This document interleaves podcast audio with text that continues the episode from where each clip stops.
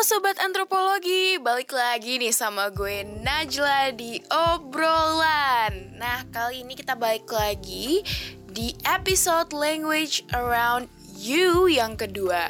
Sebelum gue lanjut, gue mau tanya nih, gimana kuliah kalian di minggu pertama ini? Gue yakin banget kuliah minggu pertama, minggu kedua nih, kayak minggu pertama dan minggu kedua ya. Gue yakin banget masih santai ya, masih awal-awal perkenalan, KRS-an maksudnya kontrak kuliah, masih dikasih tau kontrak kuliah. Dan ya tugas tipis-tipis lah ya. Semoga tetap semangat menjalani harinya dan semangat untuk dibombardir oleh tugasnya, ya gak sih? Tetap semangat, tetap bahagia. Siap. Nah, kali ini kita balik lagi di episode kedua Language Around You. Udah pada tahu dong ini tentang apa? Yaitu tentang bahasa daerah di Indonesia. Nah, kali ini maksudnya gini. Dengan itu, aku mengajak teman-teman kalian semua, dengan ada podcast ini, mengajak teman-teman kalian semua untuk bangga dengan bahasa daerahnya masing-masing, guys.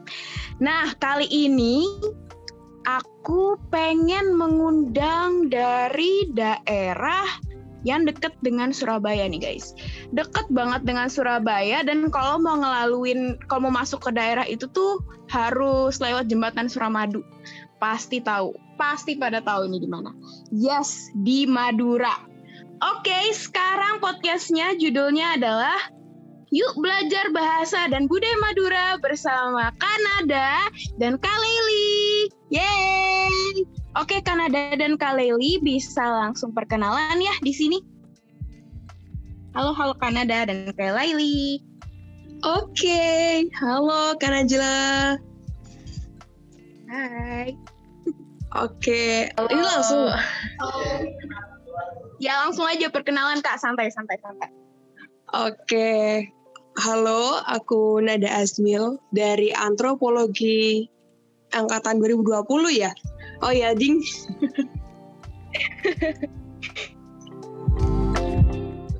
Dari mana nih, Kak? Halo, aku asalnya sih tinggal di Surabaya, cuman ya bisa dibilang turunan Madura juga. Oke. Kak Lely? Oke, thank you Najla buat kesempatannya. Halo semuanya, kenalin aku Lely Wahyu Alvina, biasa dipanggil Lely, dari angkatan 20 prodi antropologi. Asalku dari Kabupaten Pamekasan, salah satu kabupaten di Madura. Halo Najla dan juga Nada. Hai. Wah, keren nih guys. Satunya ada daerah keturunan Madura, yang satunya benar-benar tinggal di Madura langsung guys. Keren. Nah, kakak-kakak nih, aku pengen tahu gambaran umum gimana sih suku dan budaya Madura. Terserah deh, dari Kak Nada dulu atau Kak Lely dulu, terserah. Siapa dulu nih enaknya? Nada dulu deh, ya. Nada dulu. Oh. Kok jadi lempar-lemparan? Oke. Gimana ya gambaran Madura? Madura, kebetulan aku dari daerah kota Sumenep, salah satu kota di Pulau Madura. Kalau dari aku sendiri, Madura itu benar-benar bisa dibilang panas ya, Lel. Bener banget, panas juga. Kalau di musim kemarau bener-bener panas, dan bisa dibilang di beberapa daerah ada yang gersang sih. Tapi kalau begitu musim hujan, bener-bener dingin. Kayak pagi tuh udah rasanya kayak lagi di Malang gitu, nggak sih Lel? Dan juga kalau udah hujan, musim hujan di mana curah hujannya itu deras, di beberapa daerah di Madura yang pernah aku tahu itu daerah Sampang sering banget yang namanya banjir di tengah kota. Soalnya waktu aku ke Madura, ke Sumenep beberapa tahun yang lalu, itu terjebak banjir di kota Sampang, bener-bener tenggelam banget, sampai mobil itu mungkin ada setengah dari pintu mobil air yang mengenang. Begitu sih kalau menurutku di Madura. Berarti panas dan itu di Sampang apa? Ya Kak? Itu di Sampang ya? Iya betul, di Sampang. Ada lagunya nggak sih? Sampang banjir pole kayaknya. Aku pernah gitu deh. Iya. Sampang banjir pole. Iya. Iya tuh pernah ngehits itu. Gua joget-joget. Iya. Kalau dari pandangannya Kayla ini gimana? Kalau dari pandang aku sendiri kurang lebih sama ya kayak Nada. Panasnya lumayan lah panas. Kalau hujan lumayan dingin juga hawanya gitu. Terus kalau di Madura sendiri tuh juga apa ya dikenal dengan kekentalan budayanya yang tetap ada sampai sekarang dan dipertahankan. Terutama nih di daerahnya Nada ini kayak bener-bener apa ya kayak bener-bener dijaga dan apa ya dilestarikan gitu. Agar gak punah gitu dimakan oleh waktu. Dilihat kan dari sekarang kayak era tuh semakin maju gitu. Dan anak-anak muda sekarang kan kayak banyak yang beralih nih, kayak beralih ke kebudayaan asing gitu, yang lebih modern sepertinya. Tapi aku salutnya di terutama nih di kotanya Nada ini tuh benar-benar kental akan budaya. Coba aja tanya sama Nada. Ya kan Nat ya? Betul banget sih. Kan BTW aku kan juga pernah tinggal nih, aku punya darah Madura dan aku pernah tinggal di Madura 3 tahun nih. Nah, aku bisa nimbrung-nimbrung kali ya. Jadi gini, kan banyak ya di Madura itu kan dari cara pernikahannya, terus kayak keluarganya, perayaan hari-hari besarnya juga banyak kan ya. Mungkin bisa diceritain Kak, gimana sih yang unik aja sih dari perayaan hari-hari besarnya? Mungkin di pernikahannya ya. Di pernikahannya gimana? Bisa dijelasin aja mungkin Kak, diceritain. Dari siapa nih? Aku apa si Lely? Nada nih, kan Nada. Oke, kalau di Sumenep sendiri itu untuk perkawinan ya, pernikahan acara besar, ya seperti pada umumnya. Di pertama ada acara akad nikah, terus selanjutnya itu ya diadakan kayak resepsi, terus ada satu lagi nih yang unik, yaitu namanya penganten main. Kalau nggak salah itu namanya. Penganten main, kan biasanya nih kalau lumrahnya orang menikah yang pihak laki-laki ke rumah pihak perempuan membawa berbagai hantaran. Nah, di pihak perempuan nanti akan menghitung beberapa hantaran yang dibawakan ke rumah pihak perempuan. Nah, setelah itu biasanya setelah resepsi selesai, besoknya diadain itu penganten main biasanya ngomong kayak gitu. Ya itu sama, nanti kita kesana bawakan seserahan dengan jumlah yang sama. Dan seserahannya tuh berbagai macam, mulai dari makanan sampai kayak pakaian gitu sih. Nah, di setiap makanannya itu juga memiliki arti yang filosofi yang sangat menarik. Salah satunya apa ya? Kalau nggak salah tuh bawakan masakan ayam. Nah, ayamnya itu meskipun udah masak, tapi masih bisa berbentuk ayam utuh gitu. Dimana itu dikasih ada kepalanya juga, ada kakinya juga kayak gitu. Lucu banget. Iya, jadi meskipun udah dimasak, tapi masih berbentuk beneran kayak ya literally ayam gitu. Ayam yang bisa. Ada bulunya nggak Kak? Oh, bulunya kayaknya udah dibersihkan ya. Kayak gitu sih. Iya. Lucunya juga diisi sama biasanya juga kalau udah pengantin main itu kayak apa ya ditanggapkan pertunjukan gitu, namanya biasanya apa ya jerenan. Pokoknya kayak gitu. Pokoknya ada penampilan kuda biasanya itu juga dibawa. Kalau semisal rumahnya dekat, itu dibawa pakai diiring-iringin pakai kuda gitu loh, dinaikkan ke kuda gitu sih kalau semisal jalan rumahnya dekat. Itu sih yang buat makin ramai suasananya, seru sih.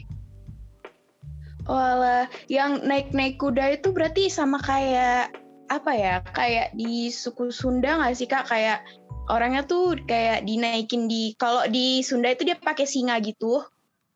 Kalau ini kudanya kuda beneran ya Kak? Iya, kuda maksudnya beneran kan, dong. Oh, kuda beneran. Kalau misalnya di Sunda itu dia kayak pakai singa-singaan gitu. Diiringin gitu. Iya. Bener okay. Sih.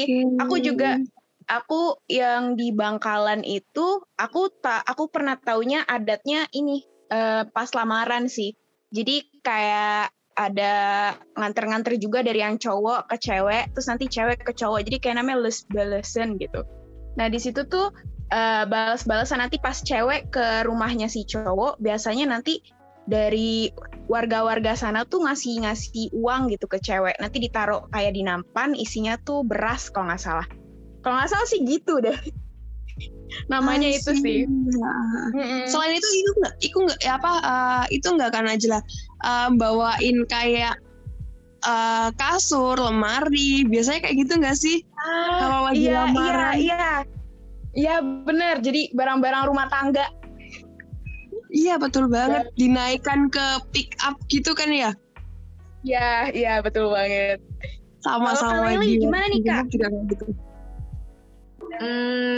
Sebenarnya apa ya, hampir sama lah sama kayak yang diceritain sama Nada tadi, terus sama Najla juga tadi sempat diceritain juga. Mungkin kalau di daerahku ya, di Pamekasan khususnya, kalau acara tunangan tuh kayak apa ya, ada jajanan khas yang harus dibawa gitu. Apa ya namanya, aku rada lupa. Itu tuh punya filosofi kalau itu kayak punya apa ya, kayak ada filosofinya sendiri. Jajanan itu kayak apa ya, mempererat hubungan suami istri gitu ke depannya gitu, khasnya di daerahku. Terus mungkin kalau menjelang itu ya, karena kalau menjelang nikahan nih, biasanya tuh kamarnya yang cewek itu dikasih uangian gitu kayak dari apa ya? Nah iya mungkin itu Nada, aku lupa namanya. Nah, tujuannya tuh kayak biar kamarnya wangi, terus apa ya, kayak menciptakan suasana yang harum gitu loh di bener-bener. Itu sih yang kalau di daerahku tuh gitu, Najla gitu. Walah, itu yang makanannya kayaknya aku pernah tahu deh Kak. Namanya tuh tetel bukan sih, tetel. Kalau di aku Bangkalan ya sebutannya tetel. Iya, tetel gitu, bener, lengket bener. Gitu kan. Nah iya, itu kan ada filosofinya sendiri gitu. Tapi kalau di Sumenep sendiri, mungkin Pamekasan juga ya Len, namanya itu palotan kalau nggak salah, sejenis ketan ya, ketan yang lengket gitu sih. Iya. Mungkin beda istilah namanya ya. Namanya palotan ya. Benar-benar. Ya mungkin kalau beda istilah ya. Kalau di Bangkalan apa? Itu di Bangkalan itu tetel sama becit kalau nggak salah. Jadi ada yang asin, ada yang manis, ada yang gurih sama yang manis ya, gitu. Betul. Nah, warnanya betul. Hijau sama kadang-kadang warna-warni. Iya, betul. Buat merekatkan hubungan ya kalau nggak salah. Betul. Namanya kalau di Sumenep itu palotan. Palotan palapa. Kalau di Sumenep itu Nat ada dua gitu nggak Nat? Kalau di Sumenep apa? Ada dua macam jajanannya enggak? Setauku iya ada palotan sama satu lagi biasanya itu ada pisang. Gedeng Cakna. Cakna yang Madura gedeng. Iya, betul. Pisang gedeng. Harus ada. Iya, yang dibulet pakai kertas apa ya namanya? Pokoknya kertas yang buat ulang tahun gitu, dibuat tanduk-tanduk, ditempelkan ke setiap pisangnya itu. Iya, itu ada arti sendiri ya nggak sih? Iya betul. Itu aku kurang tahu sih artinya.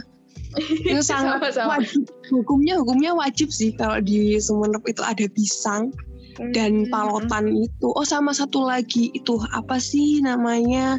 Kalau orang Jawa bilang lepet. Iya lepet. Oh iya ya, lepet. Sama satu lagi apa? Pokoknya banyak ding. sebenarnya jajan-jajan sama ya. Iya, rata-rata sama. Nah, kita sekarang masuk ke ini Kak, bahasa Madura nih. Kita udah memasuki ranah bahasa nih ya. Kan tadi udah memperkenalkan sedikit lah ya, umumnya aja tentang suku Madura. Nah, aku sekarang mau tahu, kan yang aku tahu kalau bahasa Madura itu ada tingkat-tingkatannya ya, kayak ada yang buat sama temen, terus sama orang tua, terus ada, pokoknya ada yang halus, ada yang kasar, ada yang, pokoknya ada beberapa tingkatan kan. Nah, yang aku tahu, yang aku dulu sering pakai itu kan biasanya yang tingkatan secara biasa ya, yang jadi kayak bahasa Madura kasar. Nah mungkin di sini Kak Lely sama Kak Nada tahu itu tingkat-tingkatannya ada berapa sih? Terus itu perbedaannya tuh apa aja gitu?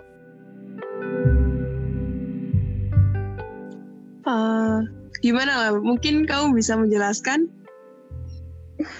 Kalau nggak salah hampir sama kayak bahasa Jawa ya kalau nggak salah. Ada 3 tingkatan. Iya sih. Betul.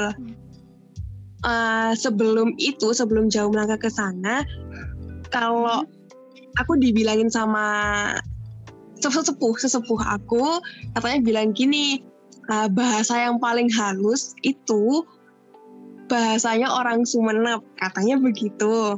Ah, iya aku juga pernah dengar. Terlihat. Tapi emang bener sih, nyata sih. Soalnya apa, dari keempat kota di Madura itu memiliki logat bahasa dan bahasanya itu juga beda gitu. Contoh kayak Bangkalan, mungkin kita tahu gimana kalau logatnya Bangkalan gitu. Terus Sampang itu pun udah berbeda juga, di Pamekasan juga beda, apalagi juga di Sumenep. Bener nggak Lel? Bener banget. Kayak semakin ke timur semakin sopan ya istilahnya. Iya, istilah betul. Iya, kayak gitu. Contoh ya, misal kalau di Bangkalan kamu itu apa Najla? Sebutan kamu. Kamu itu, ini aku pakai bahasa kasar yang biasa aku pakai ya. Kamu itu beeng. Oh, beeng. Selain itu ada kakeh enggak? Ada kakeh sih, ada. Hedoh. Terus apa? Aku pernah dengar. Terus di Pamekasan kalau kamu apa Lel? Kalau aku sih kan kamu ya tadi yang nanyain kamu itu kan. Itu be'en. Nah, kalau di Sumenep itu ya, kalau ke Sumenep lagi itu namanya jadinya be'na. Ah, be'na. Be'na. Nah. Oh, iya, artinya iya. Kamu lebih halus ya. Iya. Terus ada lagi yang buat orang yang lebih tua itu biasanya sesama orang tua itu biasanya empian, panjenengan. Kayak gitu sih kalau di Sumenep yang aku tahu. Iya sih, aku pernah dengar juga sih. Lebih halus sih memang. Kayak contoh makan kan bahasa kalau biasanya kita sehari-hari ngakan, iya kan? Iya, ngakan.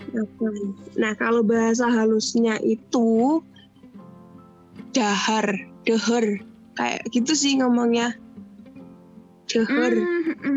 Dahar ya, enak ya, dahar gitu. Dahar. Ada erabek kayak gitulah. Ya benar-benar itu yang pada dada sopan. Iya. Kalau perkenalan diri nih biasanya gimana nih? Dari Kak Lely nih. Langsung aja nih. Ya. Oke. Kenal lagi, Gula, Lely Wahyu Alvina. Udah, itu aja. Kenal lagi, Gula, Lely Wahyu Alvina. Itu. Kenal lagi, oke. Kalau Kanada? Kurang lebih sama sih ya, kayak Kaula Nada. Kaula ya. Kaula Nada. Bengkona serbojo. Oh ya. Aku tuh denger apa ya? Denger kaule gitu-gitu tuh kan emang bahasa yang lebih sopan ya. Aku tuh enggak kebiasa gitu loh. Sedangkan kalau aku ngomong sama temen-temen tuh kayak pakainya baeng, engko. Iya betul. Dan bahasa-bahasa kasar lainnya. Kalau angka-angka nih. Oh, angka. Apa ya? 1 sampai 10 gitu. Gitu-gitu ya kayaknya ya.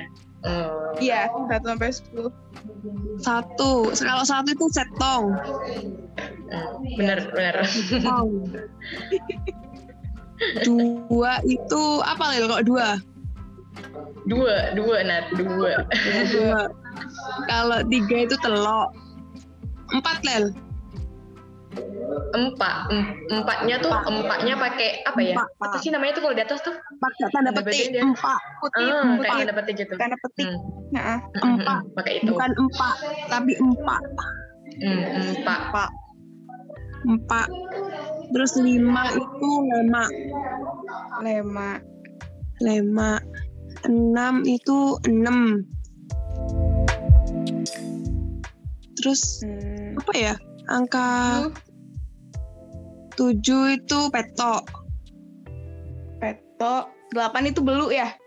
Ya, betul. 9 apa Lel? Belu. 9 itu sanga. 10 itu sepolo bukan sih? Benar. Sapolo. Benar banget. Sapolo. Iya. Kan kayak aku sering lihat tuh ya. Di logo-logo apa tuh Madura United gitu, setong dere. Arah-arah. Setong dere.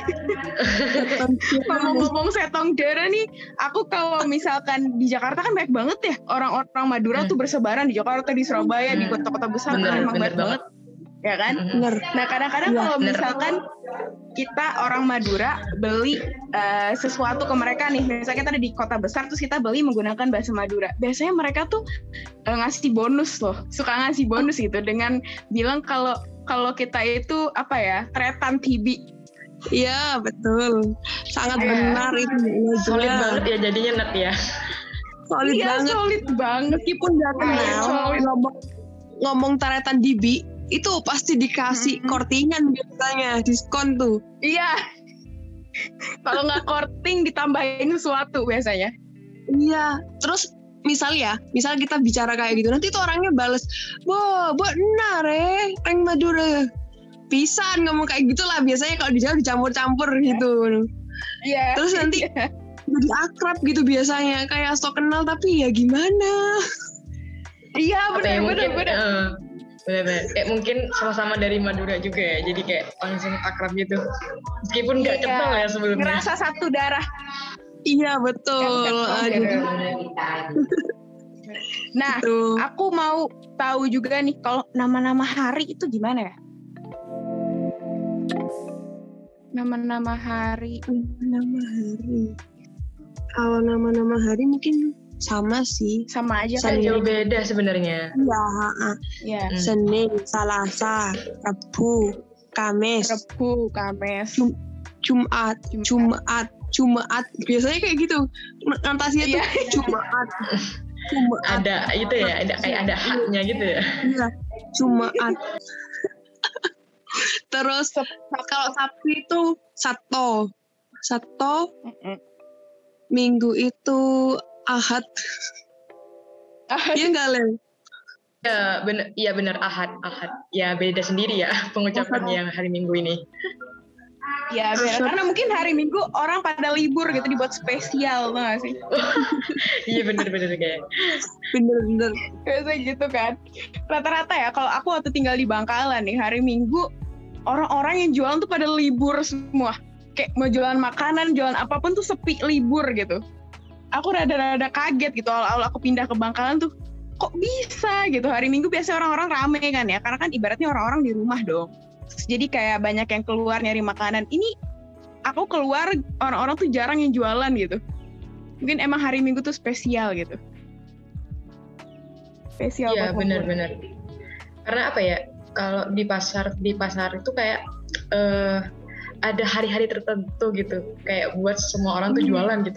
Misal kalau di daerahku tuh hari Kamis gitu kadang. Nah hari Minggu tuh gak ada, kayak biasa gitu, biasa aja, gak seramai hari Kamis gitu. Walah, itu pasti ada filosofinya sendiri itu. Iya betul. Pasti mungkin pasti ya, ada. Sama sih kayak Lely di Sumenep juga kayak gitu. Biasanya itu harinya kalau orang ngomong arena pasaran gitu. Kadang-kadang itu nanti ada pasaran itu yang jual sapi semua kayak gitu sih. Hari biasanya hari Kamis apa hari Sabtu gitu. Gitu sih. Walah, jadi emang ada khusus-khususnya ya. Di hari apa banyak apa. Benar. Betul banget. Nih, jadi kalau penasaran juga nih. Apa gimana Kak? Jadi cuman apa ya?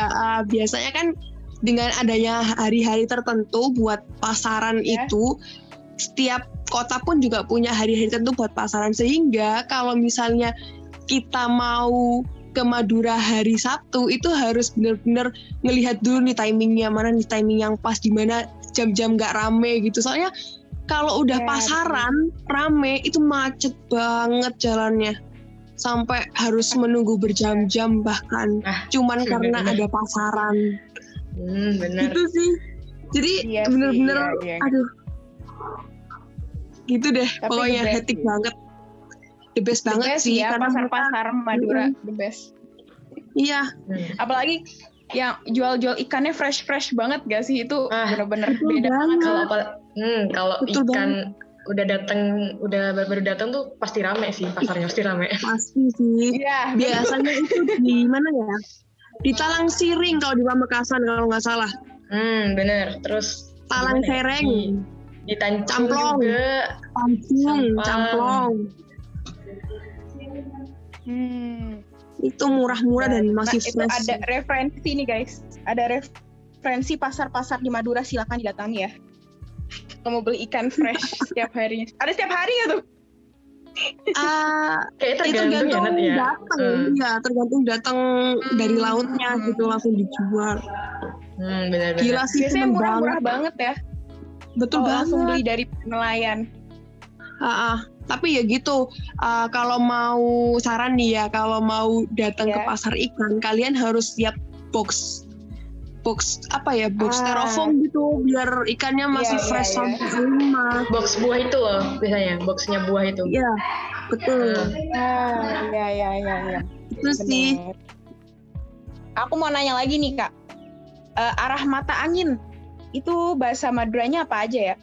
Jujur aku kalau arah mata angin benar-benar bingung banget karena setiap orang Madura nanya gitu ya. Mereka misalnya nanya, ini rumah ini di mana ya? Oh itu Pak di Dejeh. Dejeh itu di mana ya? Aku kayak suka bingung sendiri gitu loh.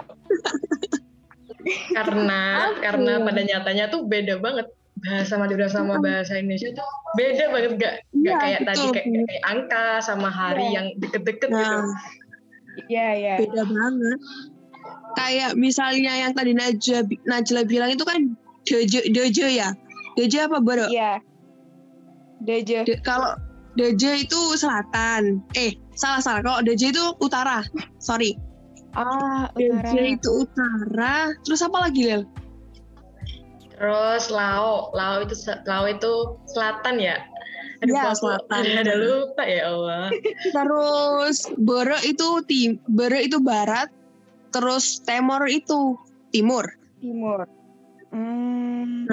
Biasanya orang-orang kalau bilang tuh gini, Mbak Naning di mana? Biasanya kayak gitu, tanya kamu di mana? Bengko Bere.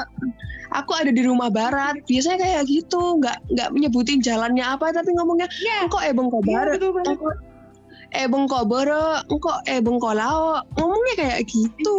Iya betul. Langsung ngerti Nat.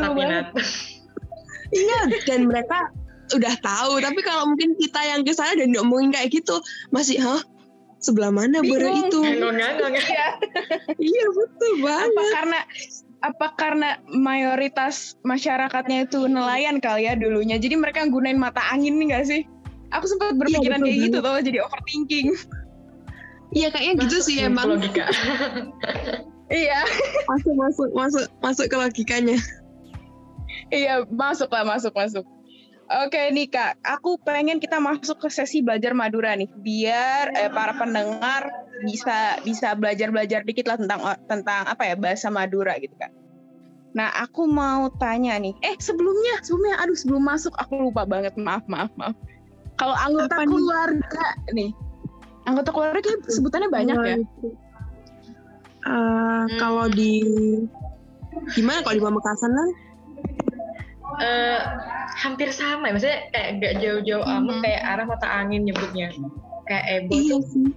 Kayak Ibu, Ebo. Jadi Ebo. Benar-benar.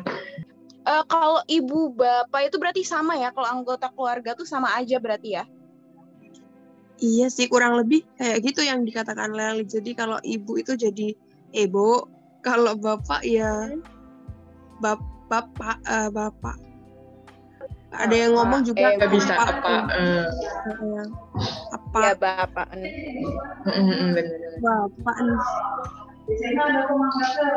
Kalau ini sama aja ya, kalau anggota keluarga tuh nggak beda-beda banget ya.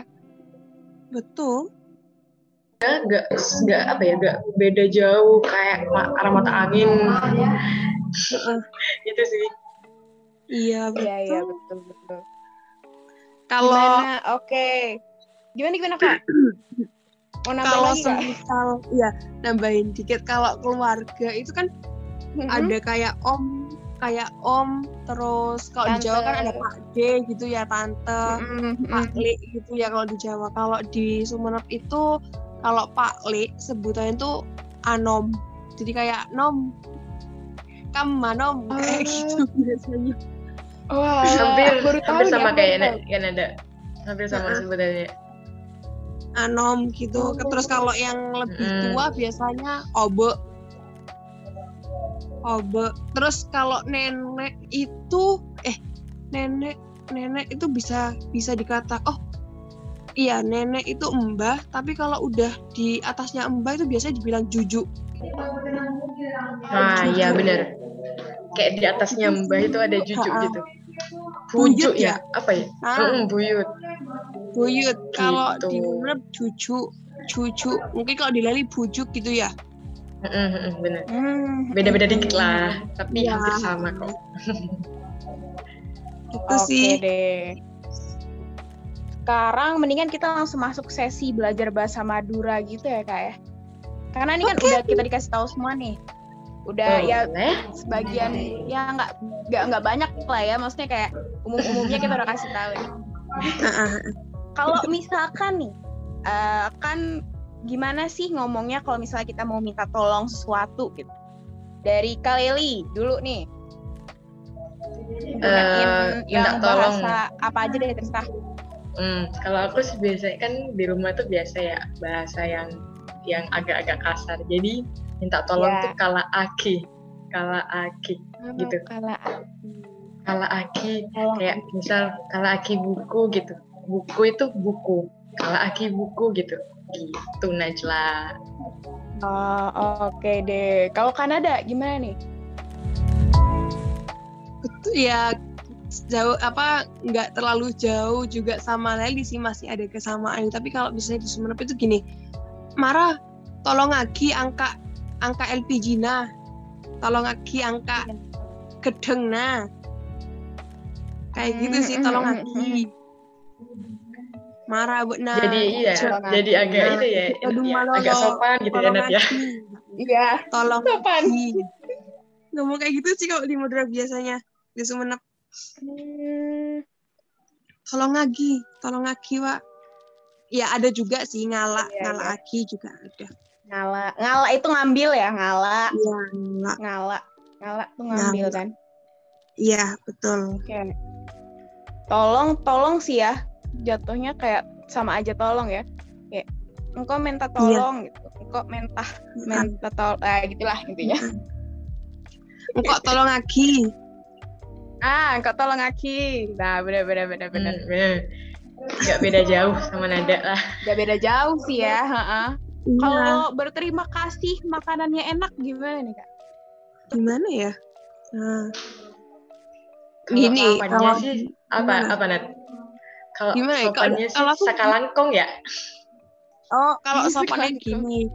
Matur sakalangkong gini. Oh iya iya benar-benar. Motor Sakalang Kongkring. Benar di Nada. Sopan di Nada. Motor Sakalang Kongkring nih Kak. Nika nasekna nyaman, nyaman ongku. Nyaman ongku, nyaman.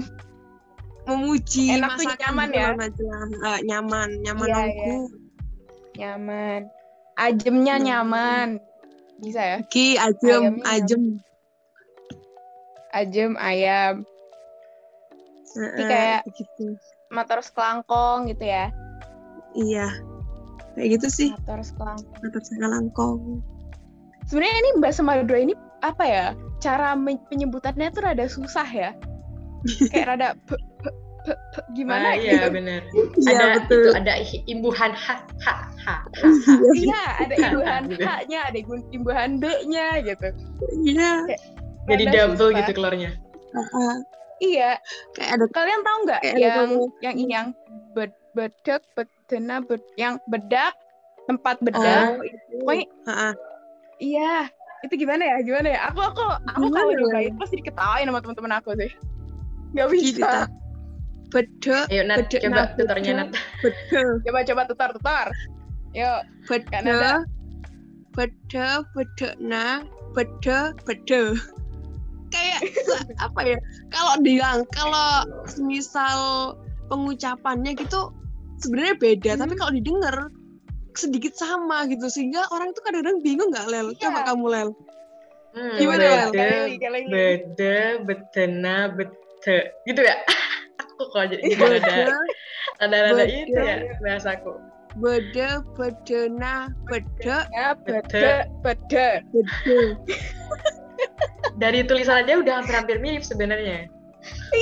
Iya. Padahal artinya tuh kayak ada tempat bedak yang pecah atau rusak, ya nggak sih? Jatuh. Artinya itu bukan sih? Iya, yang jatuh. Iya. Enggak. Sorry. Kalau bedak itu kayak lebih ke sobek gitu loh, Najla. Nah, iya, rusak, sobek gitu. Misal kalau pemakaian, betul, di baju gitu ya. Nah, kalambina beda, beda gitu. Artinya kan sobek gitu. Iya. Beda. Tuh, rada susah nih guys, kayak bed. Itu tuh bener-bener. Kalau nih kan aku yakin kalian ini dong ya pernah ke pasar ya, terus sering nawar-nawar. Nah kalau nanyain harga terus nawarin barang tuh gimana nih guys? Kan apa ya? Aku waktu itu pernah kayak nyoba-nyoba gitu. Tapi aku takut salah nih kalau nyebutin kayak kalau nggak salah sih. Kalau kasarnya tuh berempar ya bu, berempar ya bu, gitu. Kalau kasarnya ya biasanya. Ada yang pakai samponapan apa gitu. Gimana nih guys? Sampona apa gitu ya? Aduh kok libet ya.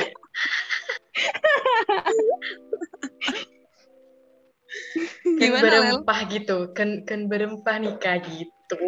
Ya, kalau sopan ya. Kan berempah. Kalau di Sumenep gini, Bu, gini Kak argana berempah. Itu harusnya kalau di sana kayak gitu. Harusnya, jadi Bu, gini Kak argana berempah. Tak oleh korang napa? Cek larang.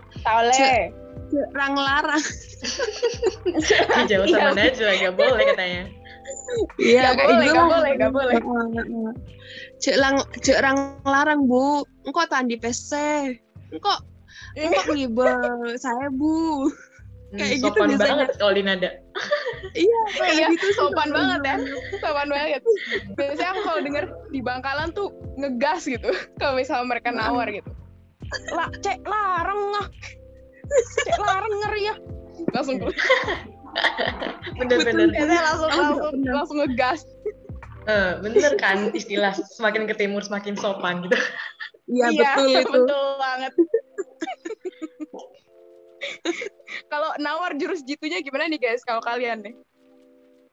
Ya itu bilang kau le ngibe PC tak banyak bu, kau le ngibe sapole bu. Biasanya dijawab, yelah, ibe lah cu, 5.000 malolo, biasanya kayak gitu sih. 5.000 aja gitu. Kadang maksa ya kalau dikasih. Betul. Iya, benar. Kok tak mulai denak boleh mentek beri dia. Gitu ya. Benar. Sampai dapat, intinya maksa sampai dapat. Iya, apalagi kalau itu di sekitar kawasan wisata. Itu kan biasanya harganya tinggi-tinggi kan? Iya, itu dibuat larang ya, dibuat tinggi ya, harganya. Iya, dibuat mahal. Jadi kita harus nawar gitu. Jadi harus pintar nawar. Bu, beremah benar bu. Engkau taretan tibi. Taretan tibi. Ganar kalau masih di Madura Mahnat. Gak ngaruh. Oh iya, kalau di Madura gak ngaruh sih ya. Dia tahu gak gitu. Gak ngaruh taretan tibi itu gak ngaruh. Gak ngaruh sih.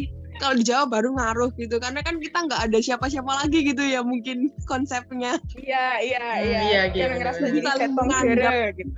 Iya, setong. Bisa rugi net kalau nganggep gitu semua net. Iya kan net. Aduh ya Allah. Mentang-mentang daerah sendiri gitu kan. Iya. Ya rugi orang. Aduh, kalau nanya arah nih guys, nanya arah sama sih ya sebenarnya kayak tadi ya, kayak apa ya, misalnya Indomaret di mana gitu, gimana ya? Kalau nanya arah gimana sih guys? Aku tuh sering loh waktu di Madura tuh aku sering ditanyain arah gitu, kadang-kadang aku tuh bingung mau ngasih tahu gitu kan, kadang-kadang aku yang nanya mereka jawabnya dejelao apa, terus aku tuh bingung itu di mana gitu.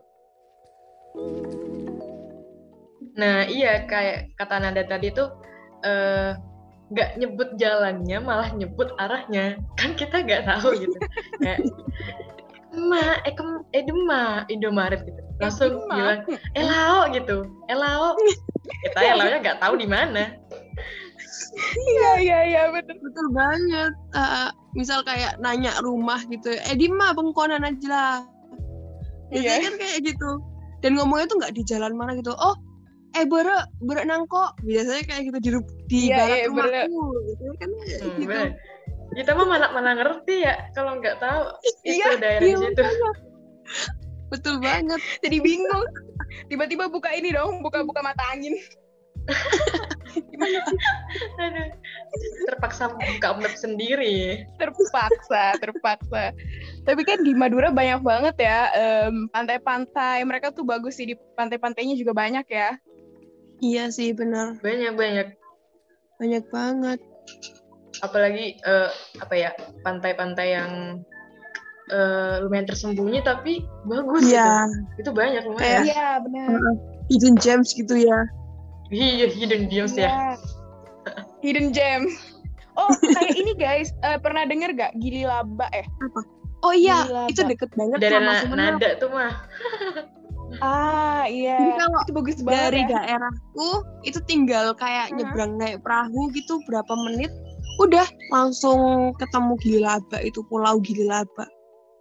Bagus sih, bagus banget juga.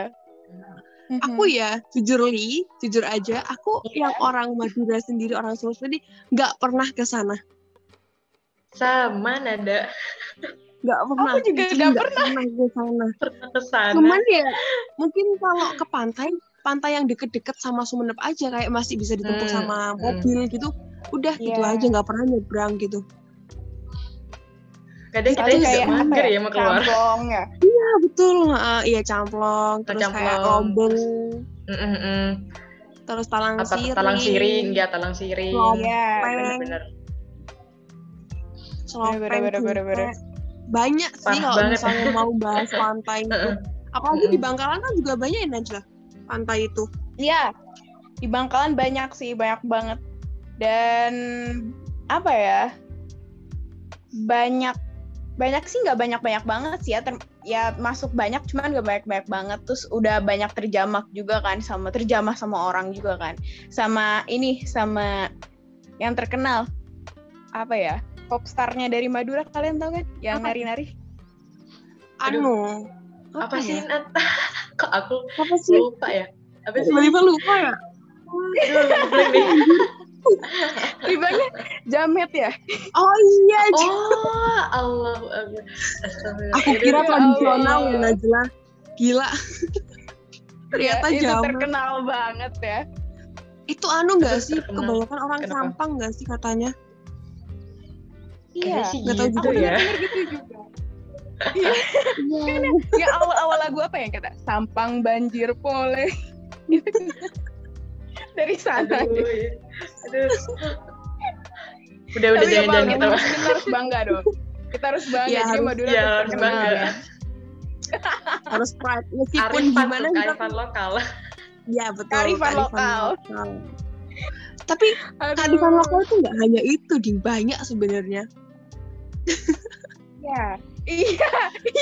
Itu enggak. Kalian pernah itu enggak datang ke suatu apa? Acara pernikahan kalau lagi akad nikah. Nah, itu pihak laki-laki, maksudnya semua yang datang orang laki-laki pakai sarung nggak? Ah iya bener, Kak. Pakai sarung nggak? Kan kalau di Jawa kayak, biasanya itu pakai celana. Sedangkan kalau di Madura gitu kan Najla resmi gitu kan. Kurang pakai sarung terus jangankan ke pernikahan. Iya betul banget. Jangankan ke pernikahan nih Kak. Ke kafe pun dia pakai sarung kalau di Bangkalan. Wah, banyak banget yang pakai sarung. Kayak udah jadi kenyamanan tersendiri ya. Udah jadi kayak emang udah dari dulu kali jadi ya emang style. Ya. Kayak ada filosofisnya juga mungkin. Iya, mungkin. Kan Madura terkenalnya dengan kota yang agamis gitu ya katanya. Iya. Apalagi Bangkalan kan kota santri. Iya, betul. Kalau di Bangkalan banyak banget sih pondok-pondok kayak gitu. Banyak. Iya, banyak banget.